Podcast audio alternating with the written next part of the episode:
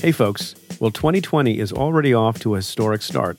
The targeted killing of Iranian General Qasem Soleimani, a terrorist mastermind considered to be the country's second most important leader, has raised a host of questions. Was it legal? Was it wise? What impact does it have on our national security? And how do decisions with profound consequences get made at this White House?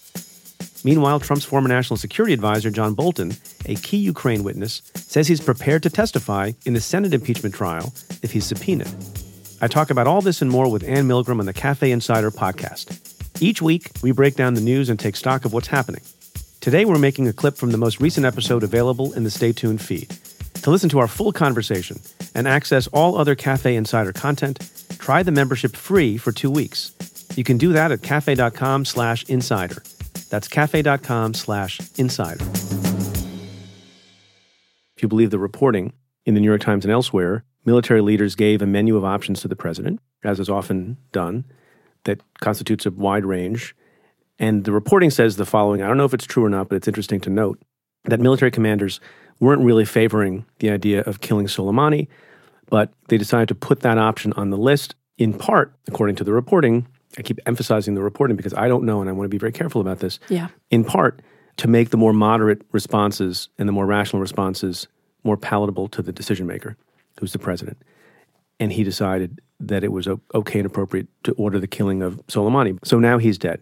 And the question arises was that a lawful killing or not? Now, at the end of the day, I don't know if the legality of it matters a whole hell of a lot. I don't know who's going to sue anybody. I don't know what the enforcement mechanism is. And I think it is interesting, and we should talk about it. And lawyers like us should explain to the public for purposes of this killing and also just for purposes of how the executive branch carries out its responsibilities. And also how vast the power of the executive is yeah. right now. It's, and, it's worth a conversation. Be, yeah, because yeah. maybe there need to be reform. I had Jack Goldsmith, Harvard law professor and expert on national security law. Uh, he'll be on Stay Tuned this week, but I interviewed him yesterday.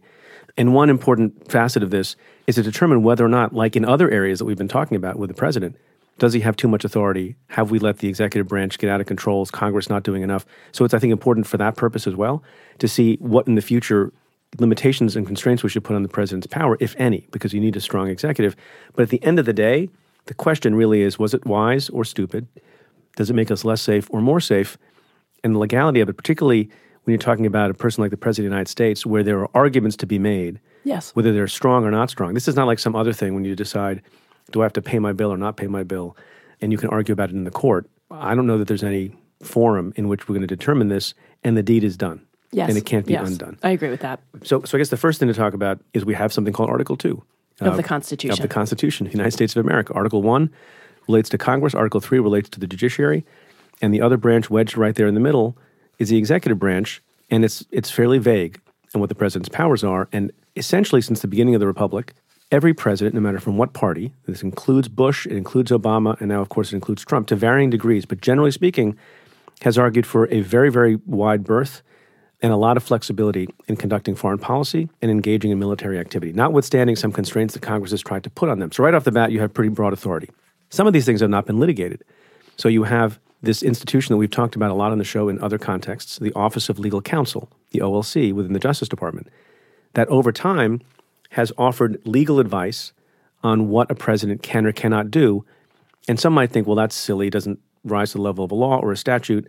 Yeah, well, in the absence of Congress deciding certain things like targeted killings by drones or other kinds of ability to take action on behalf of the United States, it provides something of a roadmap for presidential action. Right. It, it, provides a process. And it's important to note that so much of this, we're talking about a very public killing here, but a lot of times these are covert actions undertaken by the US military. There there is no public knowledge, there's no transparency, there's no debate. And so, what's the process or the protocol that people follow? It's often OLC opinions. And we've talked about this a lot in terms of the OLC opinion that says you can't indict a sitting president. And so, we spent a lot of time talking about different OLC opinions, but it happens to be that in this space, as to the president's authority, that there are a number of OLC opinions that exist that are also not public. In some ways, depending on the subject matter, an OLC opinion can serve as a kind of advance pardon so you can't get in trouble yeah, if well, you follow if you, if you rely in good faith yeah. on what an OLC opinion says one can do, you really can in good faith prosecute such a person. So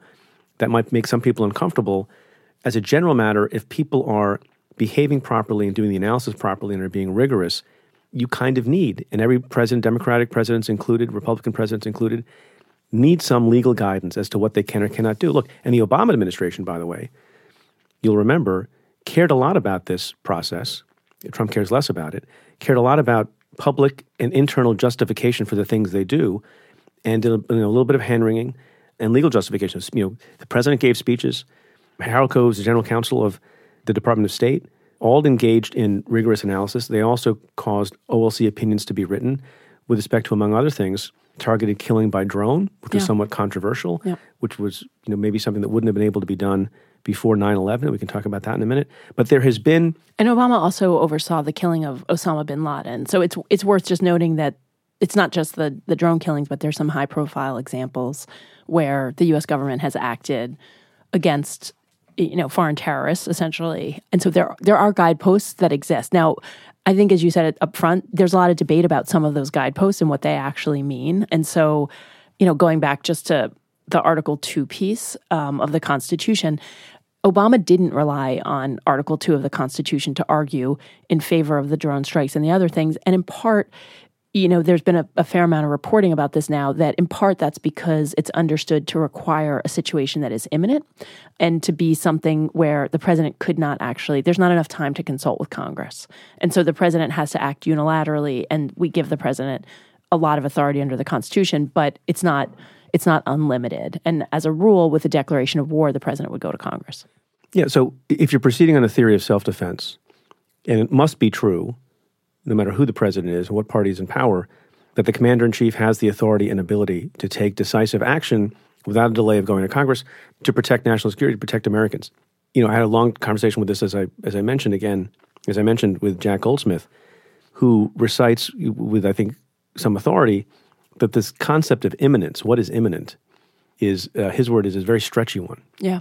And presidents have taken the position that you know it need not be something that's happening tomorrow or the next day or the day after that there is you know broad discretion to decide that in self-defense, someone who's an avowed enemy of the United States or has been responsible for terrorist attacks that involved Americans before, presumably they'll do it again. You don't have to wait till they're you know about to launch a strike against you to do something to take them out. It's just so interesting and I'm just going to divert from this for one second to say it's it's really contrary in many ways to existing American criminal law. When you think about self defense, to, for example, a homicide, you know, you kill someone because you think they're going to kill you. It has to be that you imminently fear for your life. And the, the definitions are very strict. It can't be someone says, you know, I'm going to kill you, and you go back 12 hours later and kill them. Um, it, it's really, it has to be, it, it doesn't always have to be exactly contemporaneous. This is also true in, you know, domestic violence, spousal abuse, what imminent means for self defense. It's really narrowly restricted in American criminal law. And I agree with you that, and I agree with Jack Goldsmith on this, which is that the imminence conversation in this context, in this sort of international context with aggression against foreign enemies, is very different. Look, and the other thing, and by the way, this isn't congressionally defined. It's also worth just saying that a lot of this has been done, as you note, through OLC opinions. Yeah, and the reason for that is Congress has been, for decades now, quiet and they acquiesce. And over and over and over again, when a president takes some action, whether it's the killing of bin Laden or various drone strikes or now the striking of um, the striking down of Soleimani, if in the aftermath of that Congress doesn't say anything about it, that itself then becomes a precedent that means the next person right. or even the same president in the same term can engage in that particular action. By the way, no lesser person in the Obama administration than Jeh Johnson, the former head of Department of Homeland Security, Secretary of Homeland Security, and also and was also the general counsel yeah, of, the, of the Department of Defense. Yeah.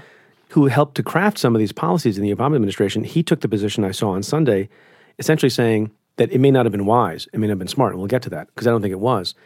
But as a legal matter, the president had the authority to make this order. Jeh, explain for viewers why does Mike Pompeo keep saying terrorist? There is a legal reason he keeps saying the word terrorist, isn't it? Uh, no, not necessarily. Okay. Uh, if you believe everything that our government is saying about General Soleimani, he was a lawful military objective. Mm-hmm. And uh, the president under his constitutional authority as commander in chief, had ample domestic legal authority to, to take him out without an additional congressional authorization. The one distinction I think between what we saw and Obama was expansive on this. I think I think it's important to be clear that since 9/11 we've sort of gone in the direction of giving the president more and more authority and expanding this again as you say to drone strikes and other and other acts where we've we've targeted um, terrorist organizations and individuals. The one thing that feels different to me here, and I I sort of wonder what you think on this, is that when you think about killing Bin Laden or killing um, Al Baghdadi, they are not part of the state of a country, right? They are part of a terrorist organization. They run their own sort of operations, but well, he's both. So, exactly. exactly. Factor. So so Soleimani, he is he's both the head and he runs all these sort of Shia militia groups and oversees them and he's got tentacles everywhere. But he's also a general in the Iranian of a sovereign state. Yeah, and and and he's essentially in many ways considered like the number two person in that country. It's like I don't want to say it's the equivalent of Mike Pence. I don't I don't know because I don't think Pence has the stature, frankly, that Soleimani had in in Iran. I'm not sure what the right equivalent is, but I mean, it could be the Secretary of Defense if that becomes a huge figure. I think it's even high. I think it's like akin to like MacArthur or Colin Powell or someone like that. So some of some of the arguments you've been seeing in in the press and on television has opposing factions arguing past each other, right?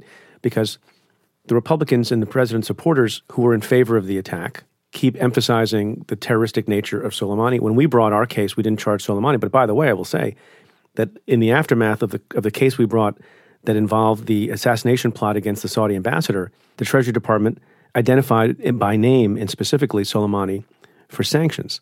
So law enforcement has emphasized, in my time at least, that the terroristic side of Soleimani Supporters of the president emphasize that, but it also is, happens to be true that he has this official position in a sovereign state, unlike Baghdadi, for example, and unlike bin Laden. The question is is that relevant to the legal analysis, or is that only relevant to the sort of prudential analysis? Like, is it, it is a smart thing, and is it going to cause greater retaliation because countries have, you know, individual, because countries have pride? What are they going to do about it? And they have more wherewithal than maybe some of these non state affiliated terrorist groups. Yeah, I think it's relevant to both. And again, I agree with you. I, th- I think the legal debate is probably not exactly the right debate. And again, that's because we've expanded this so much. But I think we should be clear that this is an additional step that hasn't been taken before to kill a, a, a member of a state government. And so, well, it was in World War II. As everyone, we, right, everyone, that's true. we learned There's a lot one of example, history right? That's true. When apparently with but intentionality, we declared war. We declared were, war, we declared which war? war? Like the worst war. Yes. World War II. With Yes. intentionality, the United States killed um, Admiral Yamamoto of Japan. Yes. First time since then. Yes. And I think it's very clear, though, and what I think is distinctive is that that was a declared war. It was clear that we were um, that it was an adversary in in a formal military operate like there's still a difference there. And again i'm not i'm not saying that that makes this illegal. I just think that it's worth noting that the administration has taken a further step forward than we've seen before. And again it becomes precedent if it's not objected to by congress. And so we are now in a space where we're deciding that the president of the united states can kill essentially heads or or deputy heads, senior leaders of other states, if they come to a decision that there's an imminent threat to Americans. Yeah, and here's the other reason why, notwithstanding the fact that we're arguing against interest, because we're lawyers and we like to talk about this stuff, while the legal argument is not so great and doesn't carry the day, is that if the purpose of having this discussion is to influence people and change people's minds, not necessarily the president whose mind seems not to be able to be changed, but the people around him, it has to be argued, I think, on on the dimension of of policy and wisdom. Look, it's been reported that both George Bush and Barack Obama may have had opportunities to take the same action And did not. and did not. But I have not seen anyone suggest that the reason they did not was that they were concerned about legality. Right. Or they were concerned about their Article 2 limited power. They didn't think it was the right decision. They didn't think it was the right decision because it's going to cause other things to happen. By the way, just as, as we're pivoting a little bit, I, I want to to- say on one point Yeah. with the imminence just for a second, because I thought it was a great point that was raised in the media, which is the administration is now saying we had to do this because there was an imminent risk to American interests. Now, one of the points that was made, which I thought was really important to note, is that the initial Pentagon statement about the killing of, of Soleimani did not mention imminent threat at all. And so I think we also have to be really critical about you and I are taking at face value a lot of the arguments that are being made you can't lie. you, but this is the i think that there's a fair question being raised of like what was the real motivation what was the analysis that was Hundred done percent. And what's weird about it is, given this conversation we're having, that the president has a pretty you know wide um, level of discretion to do what he wants. Why start off the bat by making some argument that may well be disproved that there was some imminent threat in the way we understand it? There was going to be an attack within days or or or hours even if it's not true. Right. Because you don't you don't need to you don't need to have that. The other thing just sort of that hangs over all of this. We're always having these rational conversations about whether or not a decision by an executive like the president is wise or not, is legal or not, makes sense or doesn't make sense. We're talking about President Trump. And it would be one thing if it was a different president who we thought was honest and above board and transparent, acting in good faith. There's nothing to suggest that he does that, right? You have the reporting of, of the military officials being flabbergasted that he chose this option. You have the common sense, uh, I think, understanding that this is probably likely to, to cause immediate retaliation uh, in the near term. Against Americans around the world. Yeah, because yes. because he, we didn't destroy the Quds Force. We didn't destroy the IRGC. We took out one guy. Maybe he was a, had a special sort of hold on on a lot of folks in Iran, but he has a replacement. The people who actually carry the guns and the armaments and do the plotting are still there, and they might have things that are underway. It would have been one thing to me if you said, "Well, we took that guy out, and then we also." Did all these other things that were aimed at making sure that this particular bombing or strike or hostage taking or kidnapping could not happen. But it was none of that. It seems to me it was done a little bit out of um, Anger. anger Yeah. It feels like not a, well thought out Yes. because because the president is kind of belligerent. And look, some people have said this, some people on the campaign trail. I'm not saying it, but I think it needs to be asked for a couple of reasons, knowing the psychology of the president. What are we talking about here? You and I, in the last number of weeks, the first thing we talk about is impeachment and the House and the Senate. And we've spent now uh, 30 minutes, and we'll probably do more, talking about this because it's important. It involves national security, and it comes first because it just happened. But I think it's not an unreasonable question to ask was something in the president's mind relating to a distraction from impeachment one of the motivating causes of his doing this? And if that's so, that's an astonishing, terrible thing. And one reason I feel comfortable suggesting this is that there's this famous clip that's been circulating since Friday on the internet. I hope you've enjoyed this sample of the Cafe Insider podcast. To listen to the full episode, head to cafe.com slash insider and try the membership free for two weeks. To the many of you who have chosen to join the Insider community, thank you for supporting our work.